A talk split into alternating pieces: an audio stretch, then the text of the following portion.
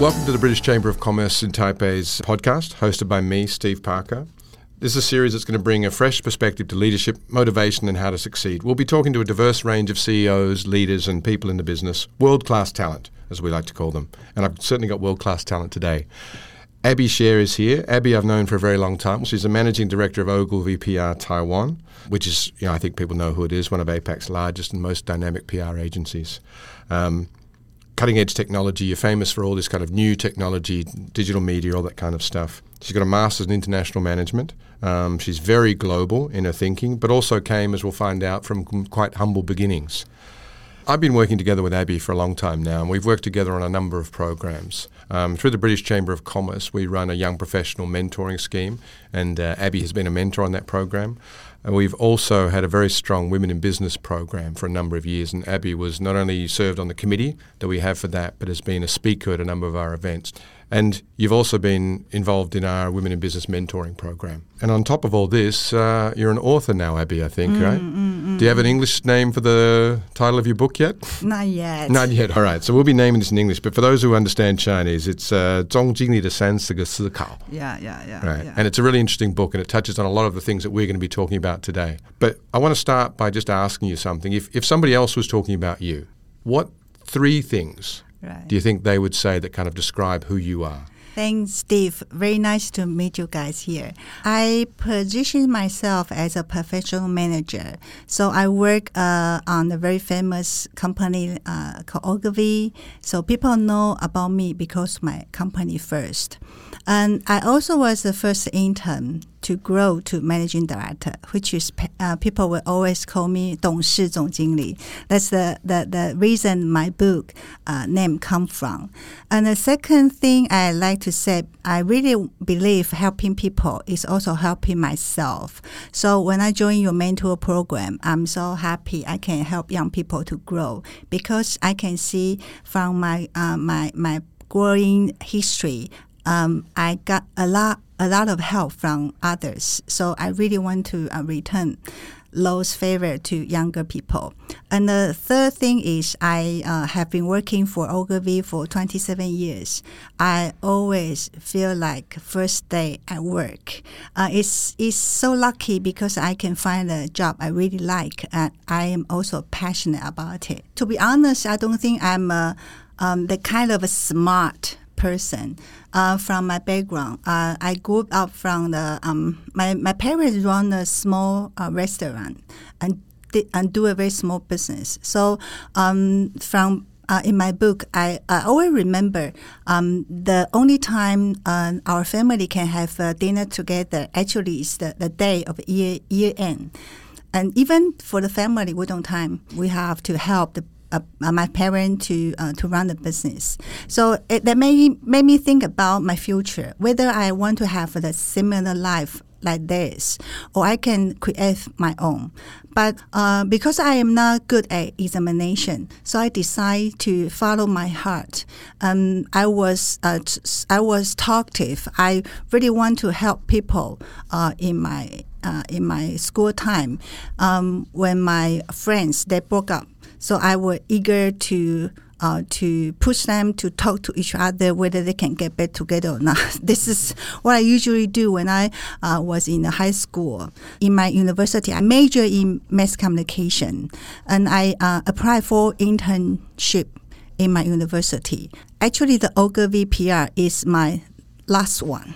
So I um, joined the radio station. I, I applied the TV station for the TV program producer and then in PR agency. So I, from all the journey, I realized this is something I like. So um, I, I will I will advise the young people if we can uh, give you yourself more time to discover what you really like and um, it saves more time and energy because when people ask me why you can uh, stay in one company for so long, I will always tell them if you have done the right decision for the first time, actually that means you don't need to waste your energy to change. It doesn't mean uh, I stay in the same company and I don't change because in my career, in my company, they change all the time. So for me, every day is something like I have to uh, try to reach out the different areas, uh, knowledge, or I can read a lot of article and I can practice the uh, technology or the thinking in my client cases. Make sure the work we produce is actually effective for them, and I can uh, really share. Also, learn from my client is very important and from what I learn, I can share, I can teach, I can, uh, I can really involve my team to see they can grow from the career as well. So I can help my client to succeed. I can help my uh, boss. They can, he can get a promotion. I can also uh, help my staff. They can learn more skill. I want to talk a little bit about this because one of the All things right. I want to talk about leadership is not just like it's not just the big picture. Right. A lot of leaders talk about what they do to kind of get them in the leadership frame of mind? Do you have a process that you go through every day? Is there something that makes you kind of like go from sleep to wake to work? Right. Um, I'm I'm a mother. I have a I have a kid for uh, he's uh, uh 15 years old. So um, I think I become um, I become a morning animal since I have uh, the new baby. It has been 15 years, and I experienced a totally new lifestyle because um, from the past I might uh, sleep late and get up late lately, but uh, after uh, it seems uh, uh, 15 years ago, and I uh, I try to manage my life from the six o'clock I get up in the morning and make sure that everything is in order.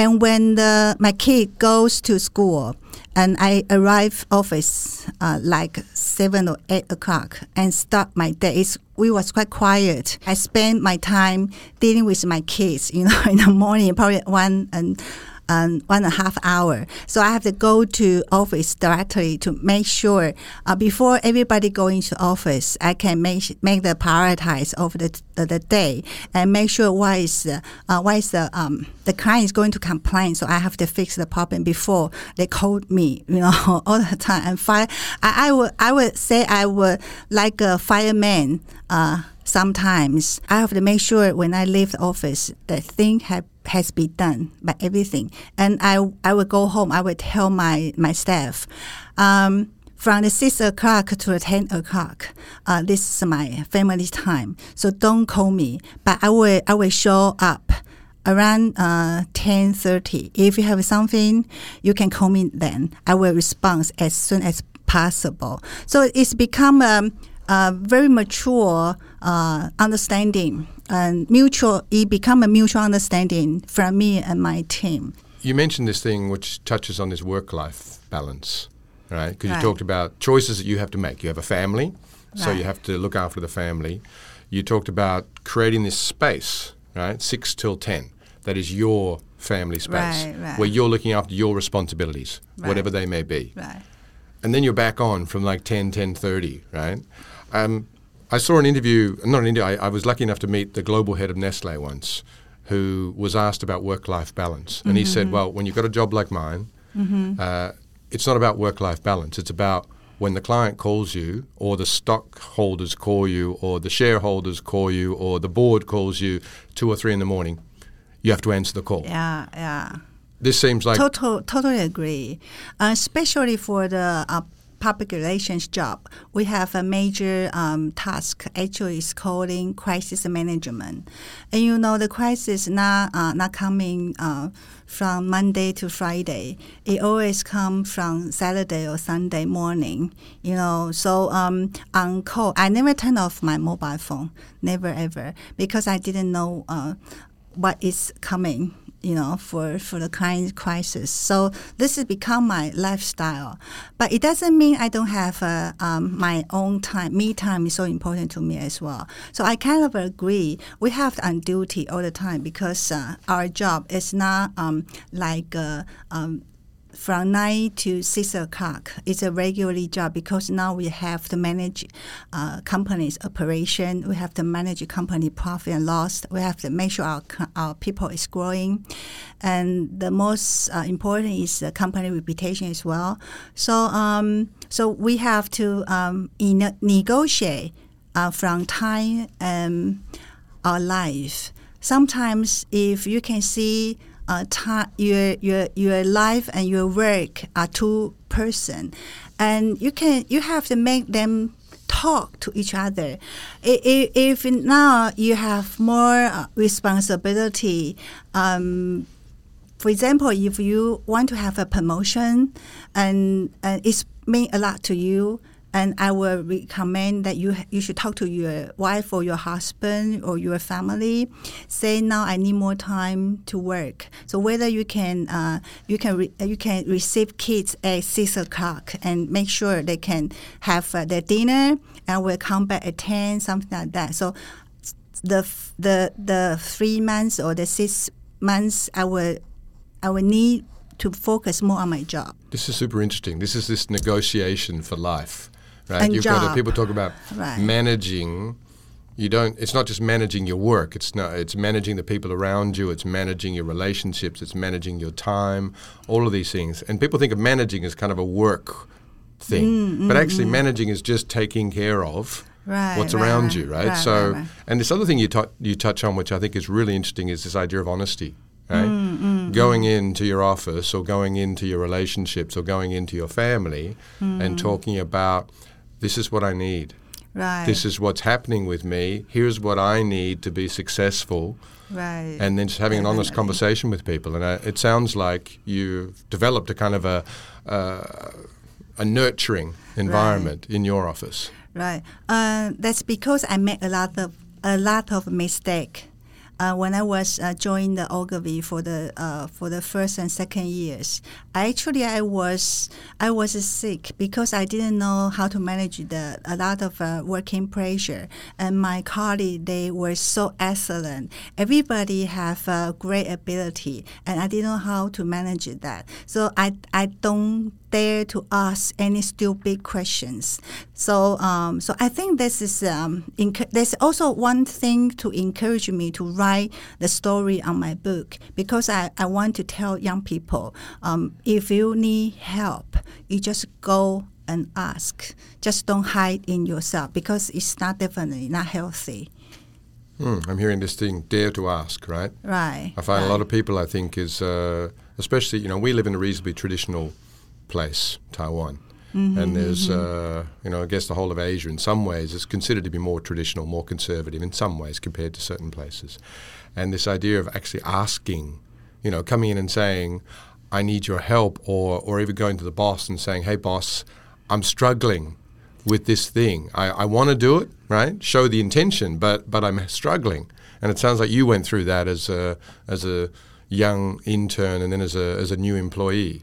And now I think what I've seen of you, and I've known you for a long time, I've seen you. Uh, you know, you've you've taken uh, with the Chamber of Commerce that we've been working with. You've you've done intern programs with us. You've been a mentor for a number of people, and I've seen you work with those mentors, and you're very very good with those mentors, uh, with those mentees. Sorry, mentees, yeah. Gets confusing, doesn't it? But uh, you're very good at working with the kind of the next generation. Right. Um, how does that work in your in your in your company? Do you do you see that there is a difference? Uh, it's totally different thinking because most of people would say that um, our company has to um, to do the the major change, which is digital transformation, and the, the boss will always tell their staff, say, "Okay, guys, we are we have to change. You have to make sure our our company uh, is on the right direction to." Digital trans- transformation. I will always tell my friend, actually most of them are CEO and senior as me. I will tell them, um, say, um, actually, for the young people, they have no problem to do the digital transformation because they are digital animal. From from the, the day they, they were born, actually it's digital world. It's you has to make sure you can learn the digital skill and that's you have to change your mindset not them. Okay, so this is the first thing you have to learn from the young people. It doesn't mean that you have to give up all your skill. Okay, but you can keep your intelligence and you can keep your business sense. But if you go to digital thing, you have to um, dare to ask young people to ask them what's the new platform uh, or who are the the most popular KOL You know, just don't pretend that you're better than them, right? You can you you might be better than them in uh, make sure that what's the issue for a client, what's the brand asset of the client, but go into the execution from the digital stuff, which is everybody needs you have to uh, make sure that the young people's um, intelligence or the experience is all with you, and make sure together uh, with their intelligence we can come up with a good idea for the client.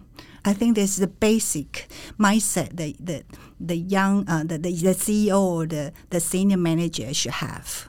So you're talking about the change in leadership is actually a change in leadership. It's not changing. It's not a ah. change in style, right? It's, right but actually, right. as you get to a certain leadership position, you also need to understand that it's impossible for you to know everything. We uh, we ran a workshop for right. some uh, for some senior leaders, and one of the interesting things that came up from this was this idea of trust.